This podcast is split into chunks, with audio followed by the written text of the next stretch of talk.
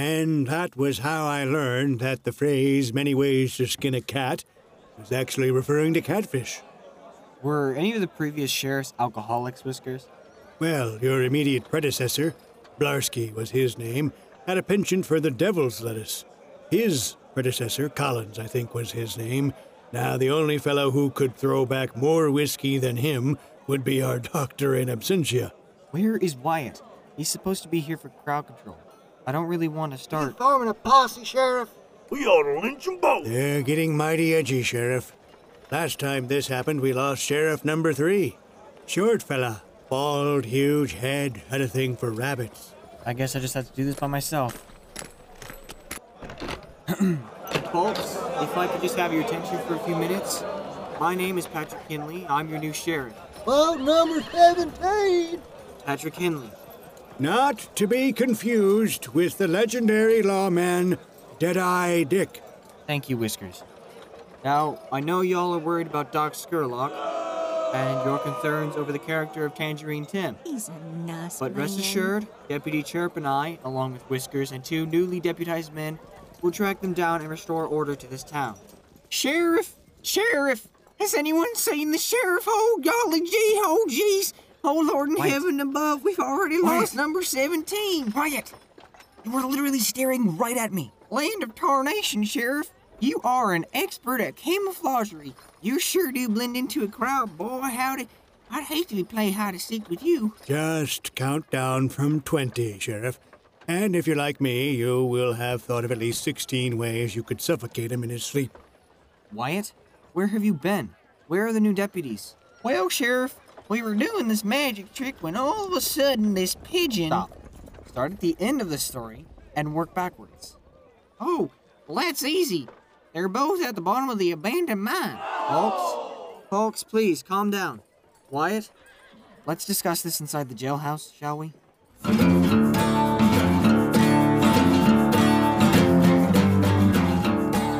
Welcome to Alabaster Flats, the self aware Western, Episode 3 Into the Desert. In this episode, Wyatt Chirp, Patrick Henley, and Barney Sloan, played by Tristan Miller. Whiskers, Winthrop Morgan, Obadiah, and Doc Scurlock, played by A.W. Miller. Sophia Chirp, played by Isabel Miller.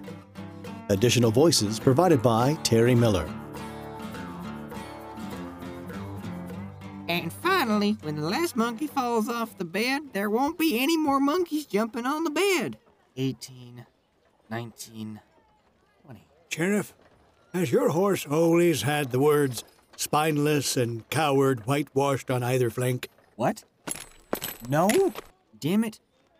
Wyatt, you need to tell me what exactly I'm going to find up there at the mine shaft. And then you're going to have to get those people to head on back to their homes before something else happens. Sheriff, it's a simple matter of physics, really. Their current subterranean interment can readily be remedied through the logistical intervention of the almighty winch. On the way, they're going to explain to me how they ended up down there in the first place. Whiskers, I thought you said those men were upstanding, smart, trustworthy. All true, Sheriff.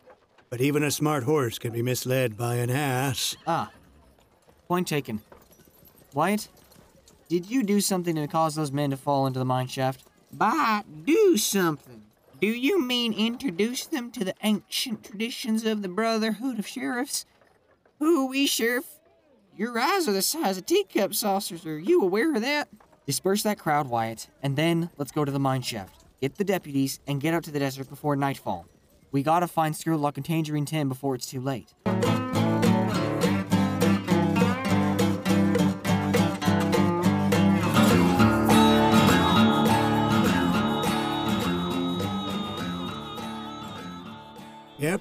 They're down there all right.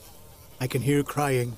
That's because they're afraid of Spooky Sookie. Whiskers don't. Who's Spooky's s- Darnation! It was out of my mouth before I could stop it. She's the spirit of the mines who comes after lost men, eager to ruin them by clawing at their genitals until they. You made that up. I most indubitably did not. My mother, God rest her soul, told me that story. Shut up, Wyatt. I know your mother. First of all, she's not dead. Secondly, The chance of her telling you a story like that is about the same percentage as Henley here has of surviving past incident number three. What? Sheriff, we need to get those men out of this mine shaft. And the only one I know of who knows more about this mine shaft than any person alive or dead in Alabaster Flats is none other than Barney Sloane. The last Irishman of Alabaster Flats. None other. Wyatt, go fetch the man. Barney! Hee-hoo! Barney! And I am ever in a state of shock and awe that he manages to get one foot into each boot. Wyatt, the man lives in the old mine offices around the bend there. Hoof it over and rouse him.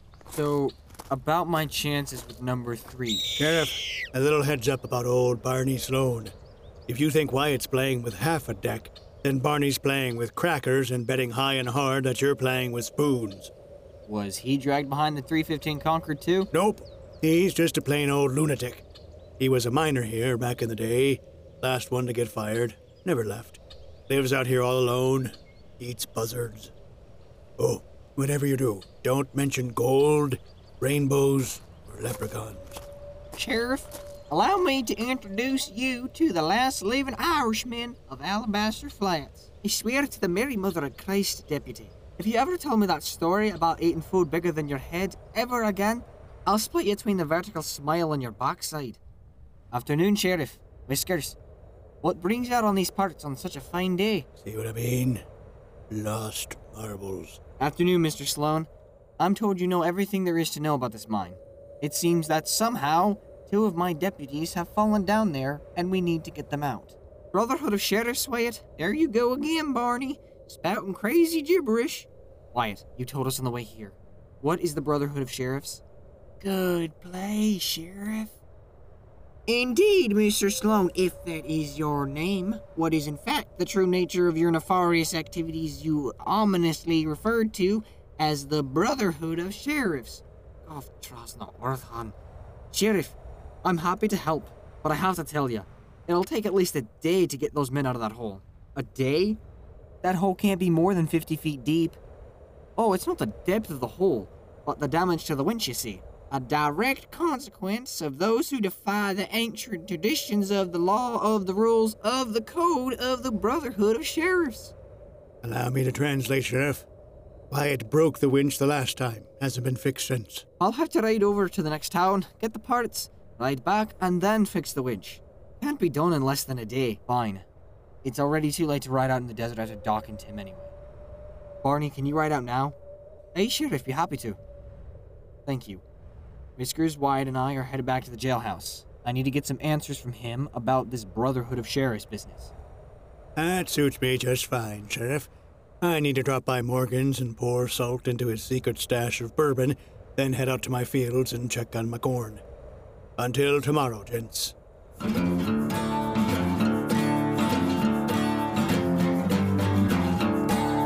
Which is why I never should have believed her in the first place that it was only poison ivy. Are you all in competition to create the world's worst anecdotal story? Sheriff, I'm powerful sorry about what happened today. Old Barney Sloan, he's what I like to call tetched in the head. Wyatt? He's about as tetched in the head as a dead man is alive. The dead are alive? Oh, land sakes, that can't be a good thing. Wyatt, tell me what happened today. What is this Brotherhood of Sheriffs? Oh, I love this story. Well, you see, Sheriff, it all started in the Pleistocene era when the great Gandalf. Wyatt, are you jealous that I added two new deputies? Ooh, uh, shucks alive, Sheriff, no siree. It's really a simple matter of transcendentalized rage in the wake of an oppressive amount of enviable familiarity with the victims. Well spoken, Wyatt. Somehow, despite all grammatical, linguistic, and syntactical rules to the contrary, that made a certain amount of sense. I don't care what they say, Sheriff. I think you're gonna make it past at least the fourth incident. I hope you stay here the whole time, Sheriff. But my money is on part eight. Ooh-wee, part eight. Now, that one is gonna be a doozy and a half dozen. You remember when old Yukon Yosemite Sheriff 10 tried to force Sheriff, I'd like a moment to get your opinion on a matter of dire importance. Winthrop, you're looking a bit under the weather. Is everything all right at the mercantile? Sheriff, uh, could we discuss this in private? Wyatt, take Obadiah over to the short stick. Obadiah, you can work off what you owe Miss Sophia by mopping the floors. All right, Sheriff. Come on, Wyatt.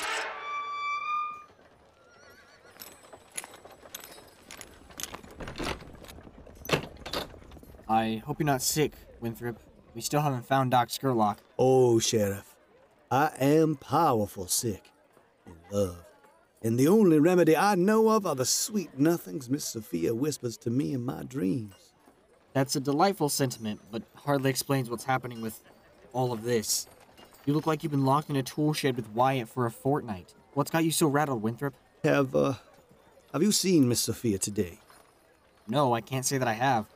Come to think of it, she wasn't at the town meeting earlier today. Sheriff, I believe something dire may have befallen Miss Sophia. I cannot find her anywhere. And please don't ask me how, but I always know where she is. Always. Winthrop, I've already got a pretty full plate with Scurlock kidnapped by Tangerine Tim. My two new deputies are trapped in the abandoned mine, and I'm pretty sure Wyatt is to blame. Sophia is a grown woman. I'm quite certain she is more than capable of taking care of herself. Oh, Sheriff, that explains why you're still single. You don't know the first thing about the needs of a woman, especially the needs of this very unique, special woman. Just unique. Excuse me? She can't be very unique. I don't follow. Unique is one of a kind. You can't have something that's very one of a kind. Ah, Sheriff, and I had my money on you surviving until at least event number seven. I'm afraid I'll have to change my bet. Now, if you're not going to rally the forces to help me track down Miss Sophia, I'm afraid I'll have to take matters into my own hands. Right now, I don't have the manpower to track down a grown woman who's in no danger other than succumbing to your cologne. Now, if you'll excuse me, I have to go see a man about a winch. Sheriff, you're going to regret this. I probably will.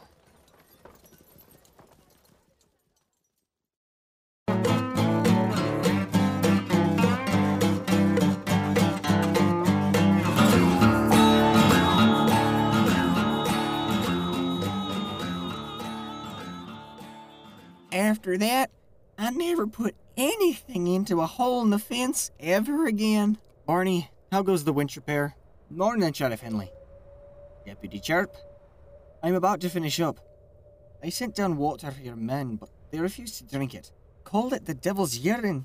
Started slapping each other in the face and chanting Sookie's coming round the rock and she's coming to claw you. Damn it, Wyatt. Those men won't be in any shape to head out to the desert, even if we get them up in the next little while. Well, good morning, Sheriff. Wyatt, Barney, any progress? Sheriff Henley's still angry about not being part of the Brotherhood of Sheriffs. I'm not angry. I don't even know what this brotherhood is, and so far, it seems more like a punishment than any kind of fun. Sheriff, it's one of the deeper mysteries of this cruel, dark, very unique world we live in, and therefore Just unique. This cruel, very just unique world we. No, you can't say very unique because. Damn it, why does this keep happening? It's one of the mysteries of Alabaster Flats, Sheriff. Unexplained happenings, Purposeful encounters. exploitation of stereotypes. None of us can explain it, and most of us are hardly aware of its effects. Well, that about does it for the repairs. Wyatt, don't touch it ever again. Hello down there. You two, step up on the platform. Ah, yeah, that one. Sheriff, would you mind helping me crank it up?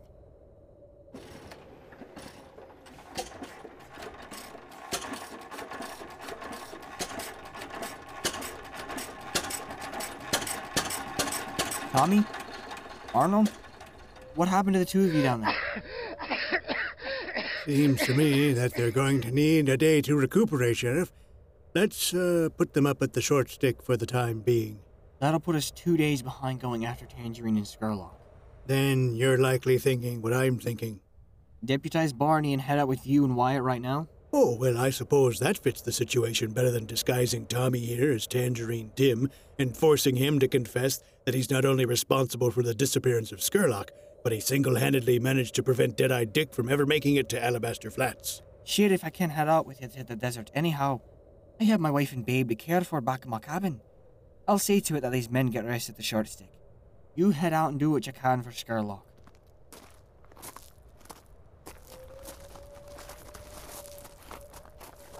You didn't tell me he had a family here too, Whiskers. You believe that maniacal cackling of his?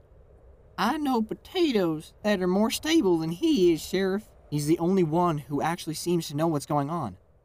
I'll have to pay him a visit after we find Doc and. Great horny toad, Sheriff. Look there, on the horizon. He's right, Sheriff. There's a figure stumbling through the desert. I think that's Scurlock. Come on.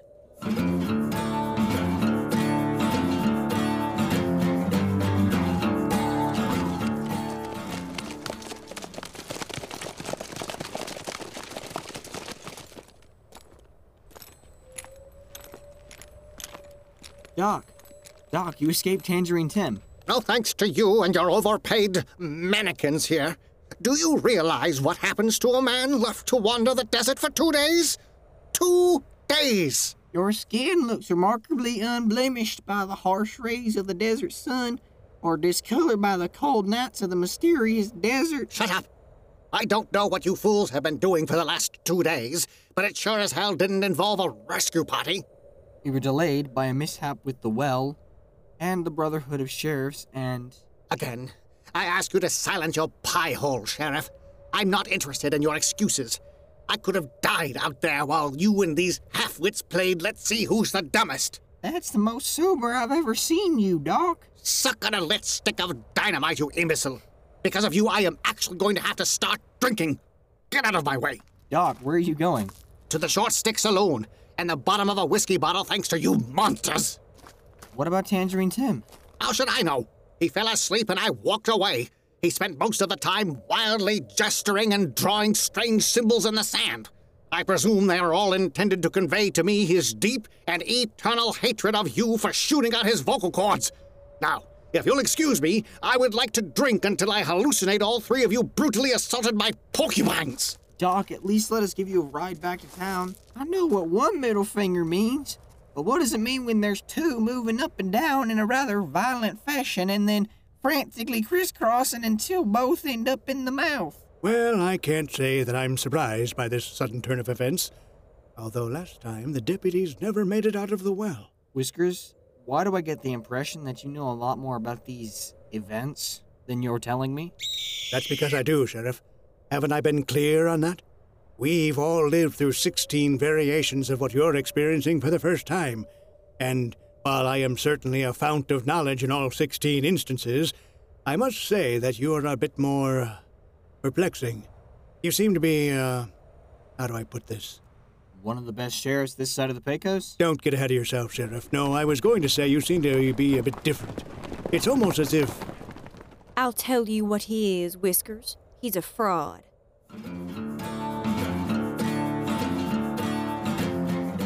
Thanks for listening to Alabaster Flats, the self aware Western, Episode 3 Into the Desert.